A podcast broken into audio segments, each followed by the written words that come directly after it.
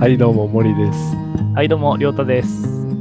菊池です。はい、よえろーしくこのお願い番し組、ますお願いします。この番組は平凡大学生3人が自分たちの学びたいこと、題して少しの教養について学び、考えていく教養アップ番組です。よろしくお願いします。よろしくおよ願ろいししくおま願す。いします。で、はでい。ですね、あの、前はですね、あの、多分ですね、ちょっと視聴者さんにすごいね、あの前、あやばいとかって言って、あ、森、ちょっと最後の挨拶頼むわとかって言って、 すぐ終わらせた気急がにす終るんわでるっすていけうど。はい。で、そうですね。前は二重段落の途中までやってたのかな。多分今日はその続きからっていうことで、うみんないいで。でしょうか。お願いします。でよ。で、なんかいよいよ前で、すね、ここそかうら。そうそう。一応、えー前、最後どういう話してたのかっていうと、うんその、何をしていた、いえ、言わぬとこれだぞよっていう、あの、まあ、その、白髪猫背ババアっていうやつを、あの追い詰めたんだよね、あの、この芸人が。はい、うんで、うんうん それめちゃめちゃこう、えーっとね、憎悪の心がこう険しく燃えていたって書いてて、こうでも、あの、下人は、まあ、明白に老婆の生死が全然自分の意思に支配されていいるということを意識した瞬間に、もうなんかその憎悪がいつの間にか冷めてしまったっていう。で、それについて俺が、な、これどういうことみたいな。で、で、言ったら、うんまあ、森もなんか、わかんないよね、みたいな こと言って終わったんだよね。うんうん。そうそうそうそう。で、そうそうそう、俺ちょっとね、そんな、あの、前の収録の後に、まあ、単純に考えてみたら、うん。俺あれだね、あの、まあ、自分に主導権があると思うとね、まあ、人は多分熱なくなると思うんだけど、どう思ううん。なんか、確かにな。結局、うん、好きな人いるじゃん。好きな人自分のこと好きになるやん。うん。なんか違うくないみたいな言う人いるよね。 それあとあー、同あじでるしょよ。な。ああるね。確かなんて俺は思追ってる時。思っがに。ピークみたいな。たそうそうそう。え、どう思ったこれ。俺はそう思ったけど。熱は、そうだね。確かに、りょうたくんの考えにかなり近い。俺も。まあ、確かに。まあ、熱が冷めたというか、まあ、こっから、あれじゃないの。なんかその感情がまた変化していくんじゃない芸人うのね、ん多分そのところだと思確かにね。で、次ですか。うんまあな。うんとね、まあ、俺はまあ、厳しいの、まあ、蝶の役人じゃないよみたいな、まあ、話しやすく、まあ、うんね、あの、おばあさん、状況話してくださいって言ったら、 あの老婆はね、目ひ見開いあ見開いた目を一層大きくして、う。うん。まあ、芸人の顔を見守ったと。うんでも、ここの、ここは、そうだね、描写が続くな。うん。で、まあ、この髪を抜いてな、この髪を抜いてな、カズラにしようと思うたのじゃ、みたいな。う。うんん。これ、芸人にとっては平凡なんだよね。で、うん。そうだね。なんか、まあ、気持ち前の二重段落の最初で冷めてるし、なんかもうここで、なんか、老婆の答えも平凡だし、失望しちゃうってとこなんだけど、うん。まあ、平凡ではないけどな。うん、俺もそう思う。だから、うん、この老婆も、だからその、死、死体となっている女性との関係も知ってる中だったんだろうなっていうのも感じるし、そんな詳しく知らなくないうん。その女性が、確かに。そういうことを知ってるっていう、分際っていうのを知ってるっていう老婆の。うん。だからし生前も、なんか関わり、強かっ、強くないとね、うん。髪の毛を抜こうとしないから、確かにな。そうだ。まあ、下人にとってはどうでもいいんだけど、うん。ただの現象を話されてるだけで。うん。そうだな。うん。なんかね、まあ、これ同じ状況になったら俺もこう思うのかな。なんか、失望。うん。失望す、まあ、するのか。確かにね。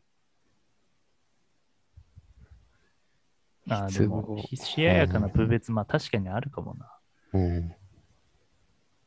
な。うん、確かになんかすごいことをしてる感じで、普通のこと言われたら、なんかまあ、確かに。いや、みたい な。なんのかな。シチュエーション考えると、もっと恐ろしいことして、してそうな感じもあるよね。う。うんん。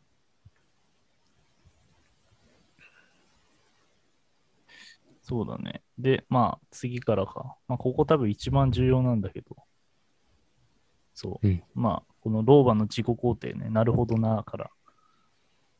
うん。で、まあ、最後の大方は死のすることも多めに見てくれるであろうまでは、老婆の自己肯定だから。で、まあ、ここで言ってることとしては、まあ、わしが今、髪を抜いた女などは、な、えー蛇を沈んばかりずつ切って干したのを干しようだと言うて、縦脇の、これ陣でいいのかな陣へ売りにいいんだわ。みたいな。で、まあ、うん。あ、うんここか。ここだね。そうそうそう。さっき言ったやつ。まあそう、そうあのそう病気にかかって死んでなかったら、まあ今、今でも売りに住んでたことでしょう、みたいな。うん。で、まあ、それで、そそれもさ、この女の売る、まあ、干しようはさ、味がいいって言って、まあ、まあね、うんお侍さんとかがね、あの、欠かさず、おかずに、おかずとかに買っていった、そうだよ、みたいな。うんうんうん。うん。そうだね。うん。で、まあ、ヘビっていうものを欲しいようだって言って売ってた女がいると。うん。うん。でもそれはこの女にとっては、あの、それしないと死んじゃうから、うん。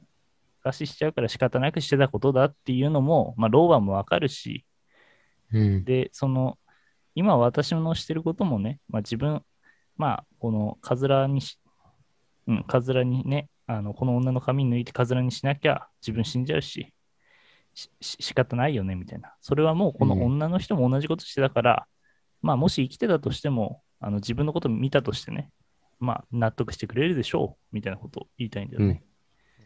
うん。まあ、まあ、そうそうそうそううん、そうなのかな。まあ、そうだね。で、まあ、ローそのローボ は大体こんな意味のことを言ったって俺ちょっと笑っちゃったんだけどね。うんあんま覚えてないって いう。この人ちゃんと聞いてないって いう。芸人その割によくうん、まあまあ、イメージはできる。で、そうだね。また、太刀を鞘に収めてっていう描写があって、うん。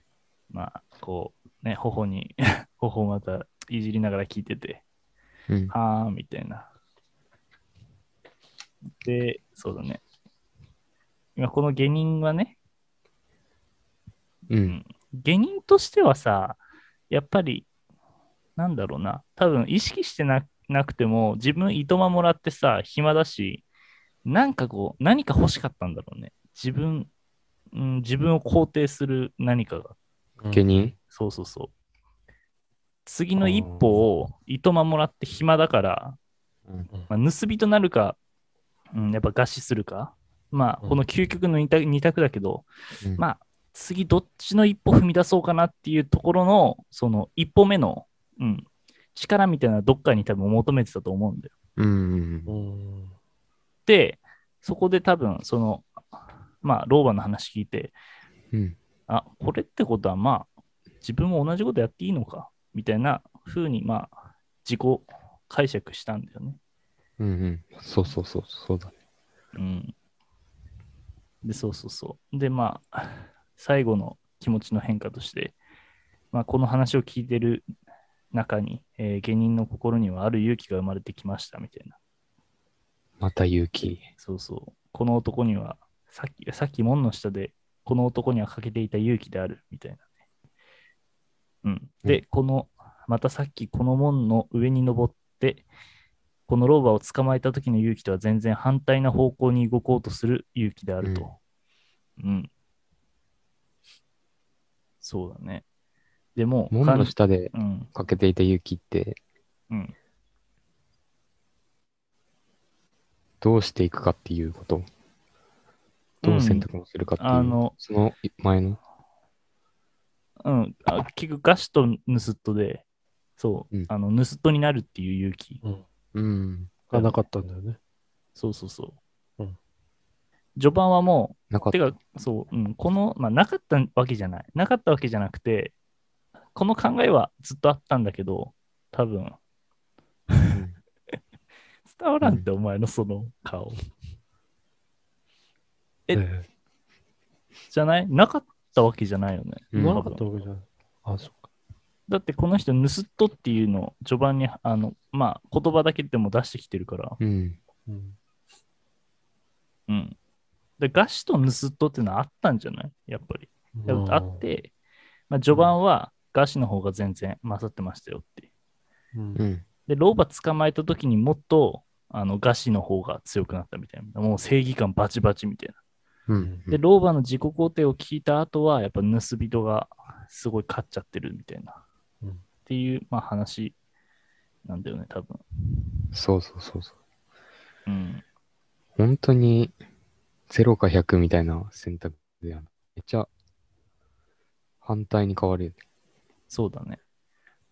多分もうこれはさ、なんつうかな、やっぱりドフ リー、ドフリーだから、状況が、自分の。うん。で、精神状態何不も安定だ囚われてないしねそうそうそうそう。それが多分かなり影響してるよね。なんか仕事ちゃんとあったらさ、あんまこういうかん考えにはなんないというかさ、うん。なんじゃないかなとは思うけどね。うん。で、そうだね。もうここはパパッといくか。うん。で、きっとそうかって言って、もう決断するんだよね。24段落目の最後に、きっとそうかって言って、まあ、25段落目入って、うん。うん。もう、老婆の襟襟髪をつかみながら、噛みつくようにこう言った、みたいな。まあ、では、俺がひはぎをしようと恨むまいな、みたいな。で、己もそうしなければ、餓死をする体なのだって言って、うん。うんもう、 老婆の着物を剥ぎ取る、みたいな。相当、なんか、うんきついことしてるけどね。そういうね。そう。すごいね。で、5秒、 うん、5秒を数える。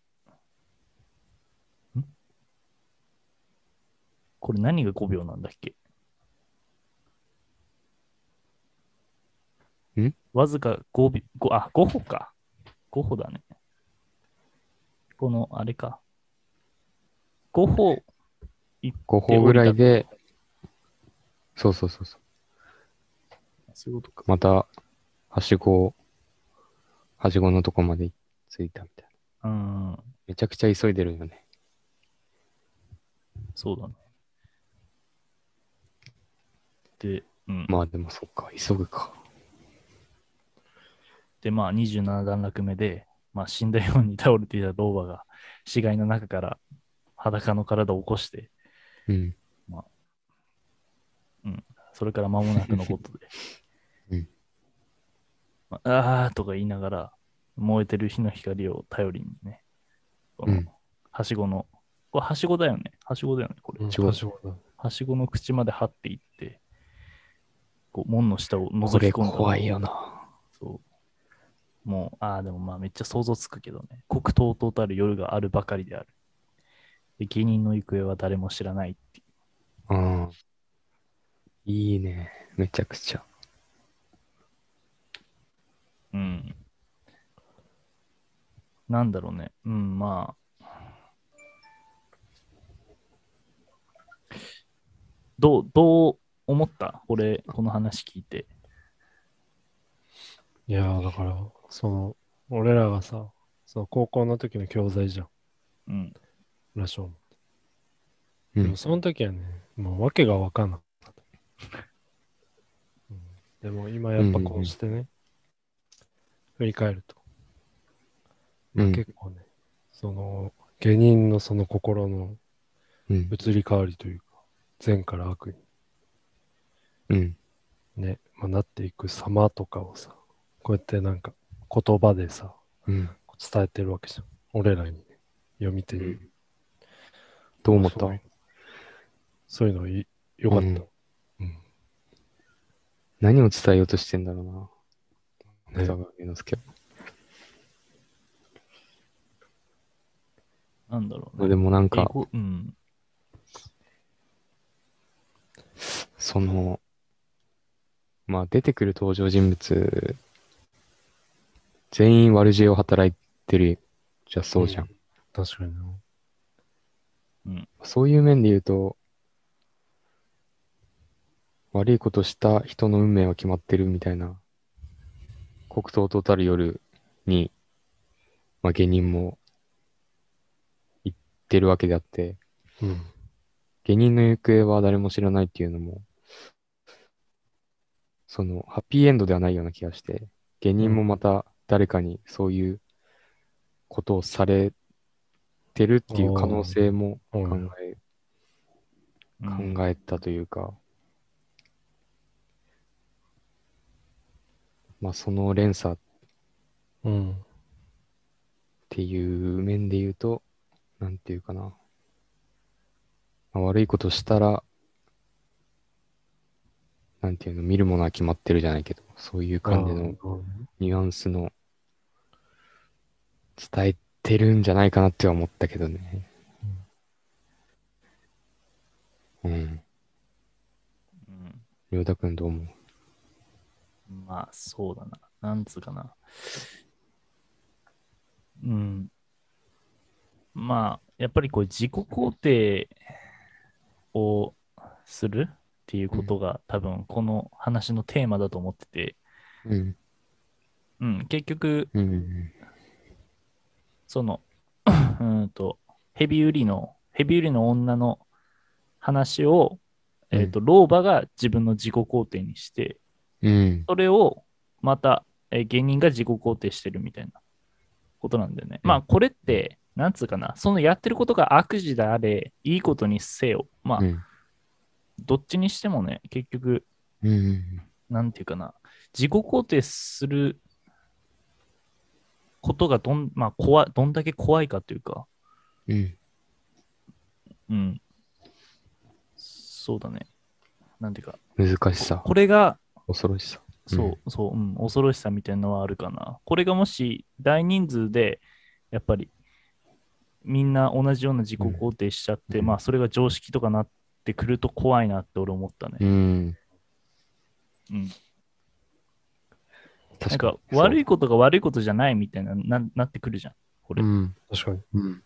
みたいなね。うん。そうそうそう。だから、うん。まあ、死んじゃうから、でも死んじゃうからやってもいいよね、みたいなことがこの一番の根底にあるじゃん。うん。うん。ししそのし、いや、死んでもいいからやるなってなったらまた話違うけどね、とは思ったね。うん。うん。この作者はなんか、そうそうそう、しうん、しあの死んじゃ一番ダメだみたいな、多分そこが、まあ、書いてはないけど、うん。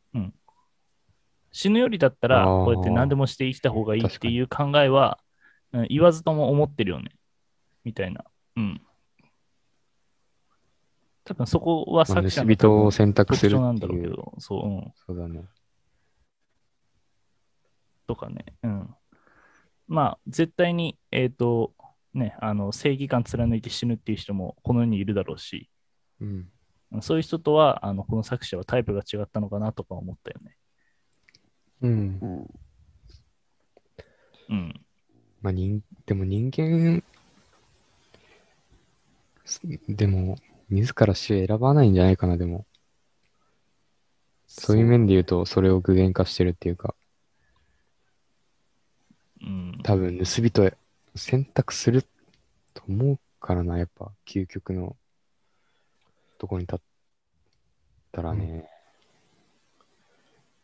正義感あっうんても、でも、まあ、究極の二択ではななかったのかな。やっぱり、盗人の方が、まあ、7-3で勝ってたんじゃねって思うけどね。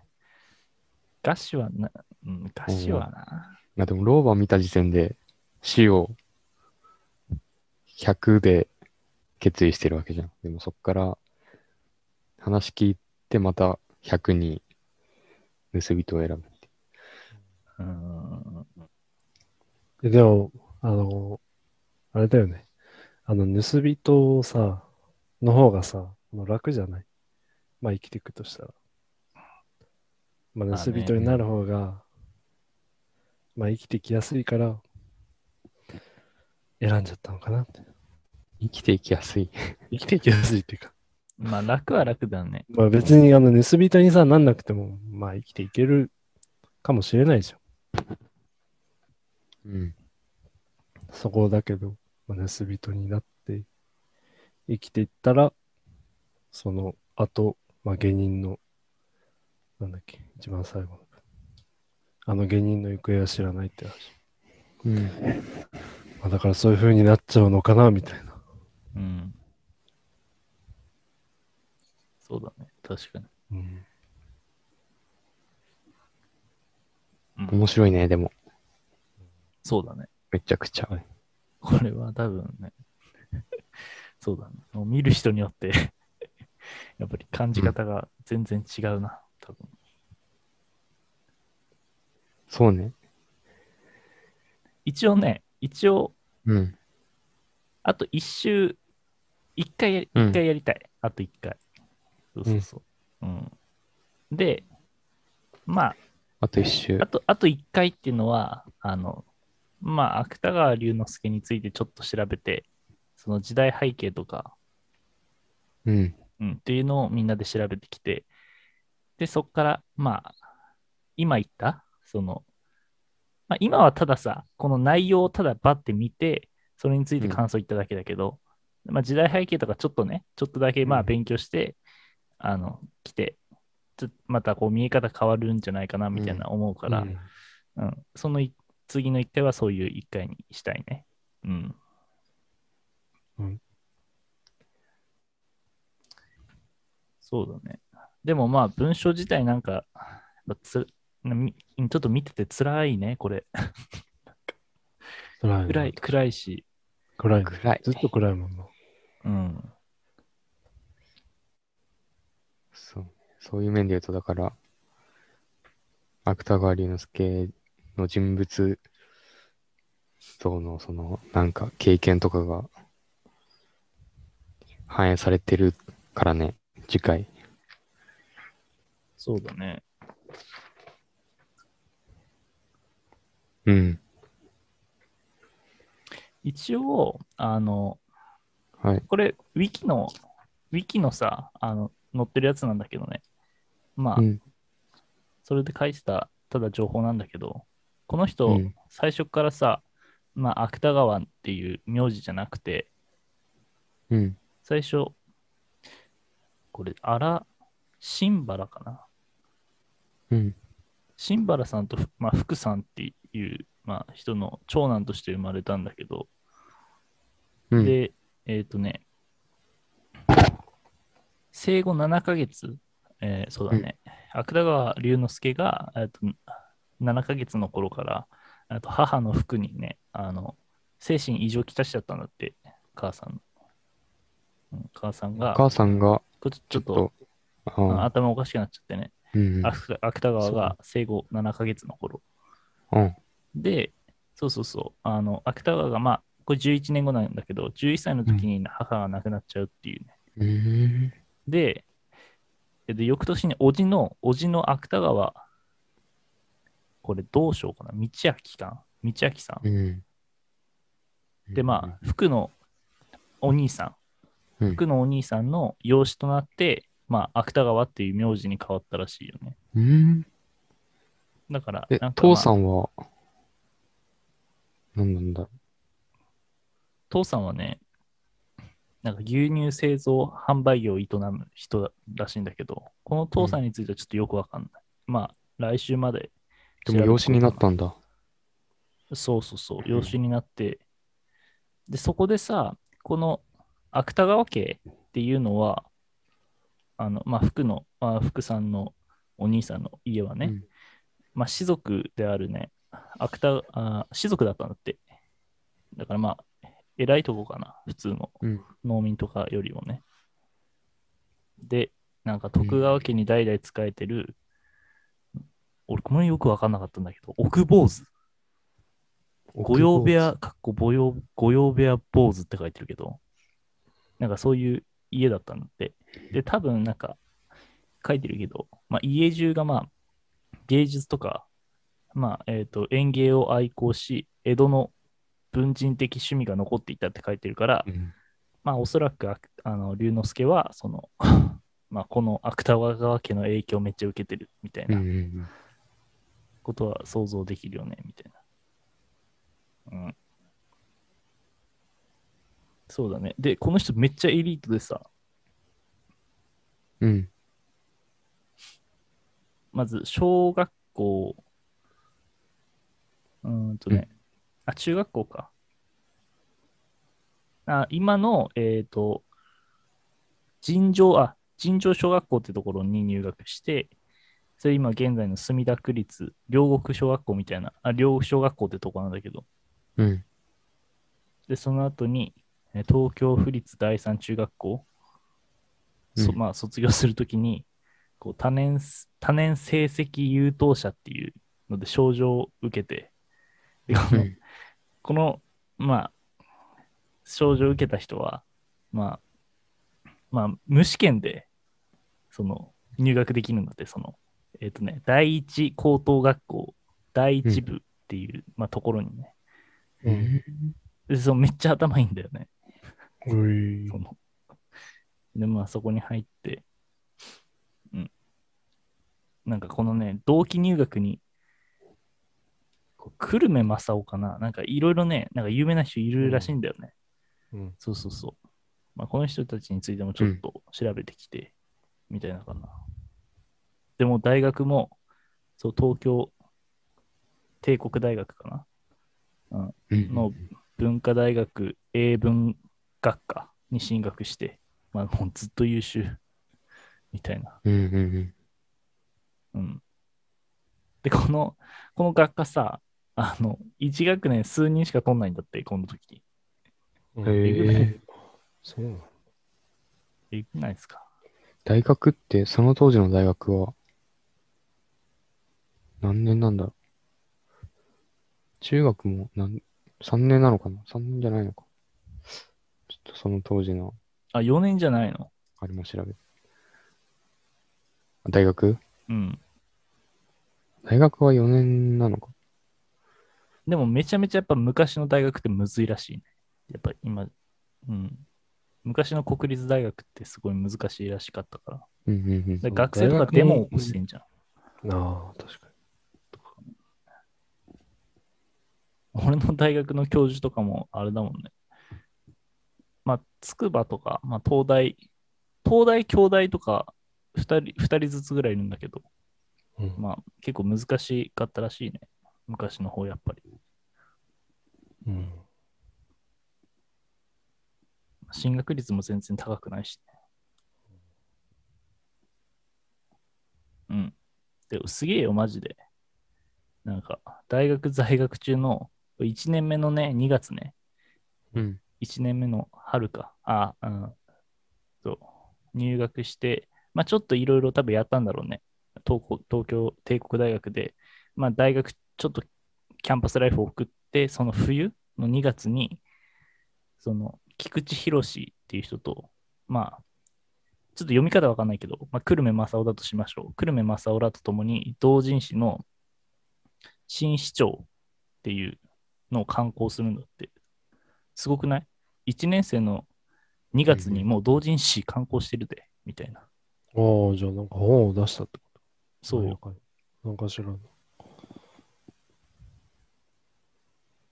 で、最初の、なんだこれ、ケンジの星、わかるでしょなんか、ふ筆、筆、筆なって書いてるんだけど、まあなんか、最初の、うん、あの、なんだ、えー自分の名前みたいな、うん。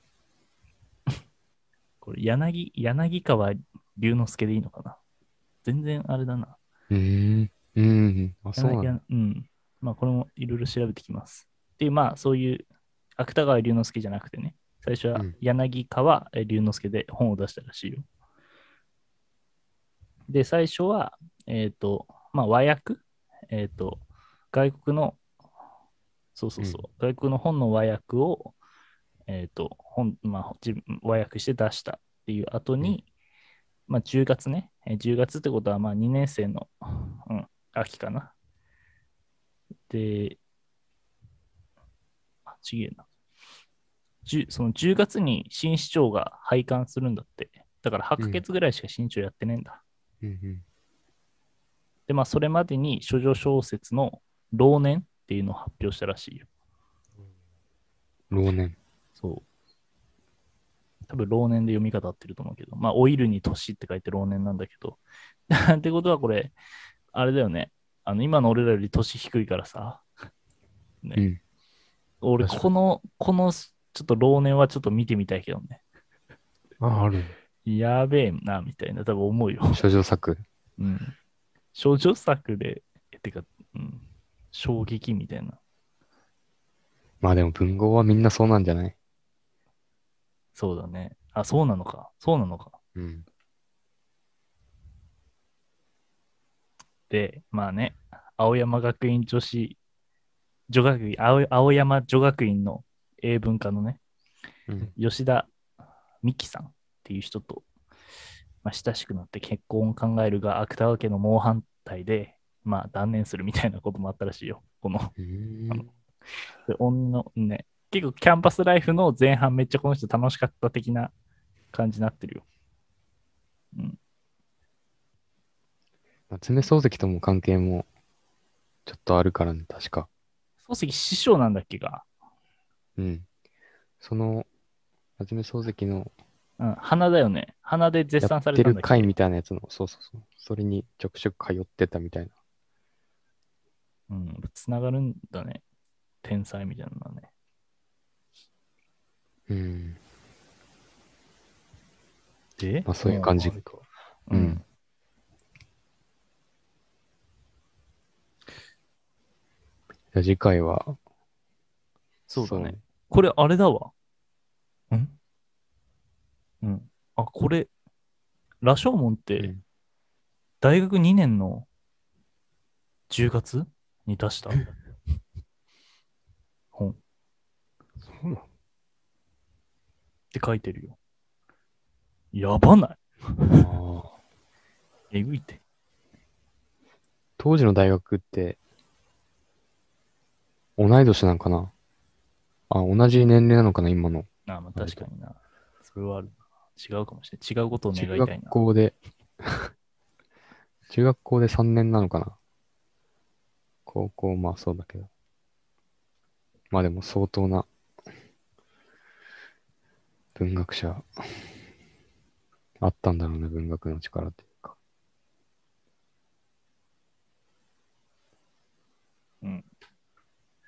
そうだね。ちょっとこれは、まあ、あと1週間ちょっと、まあ、勉強して、まあ、来週あと1回、うん、うんア。ウトプットしましょう。はい今回はこれぐらいで終わりにしましょうか。そうですね。じゃあ、森、最後の羅生門。お願いします。それでは、今週の、え、今週の、今週は、 なんだっけ、えじゃんけんするのかな今週くんなんかん今週のじゃんけちょっん。今週のなんだっけ、いつもどういう感じで終わらしたっけ。なんて、今週の、あ、まあ、いいんじゃない今週はこれで終わりです。バイバイ。みたい今週の雑談、雑談じゃないでしょ。な。お前のやつだよ。雑談はじゃあ今週はこれで終わりますでいいのうん、いいと思うよ。はい。それでは今週はこれで終わります。バイバイ。はい、さよなさよなら。さよなら。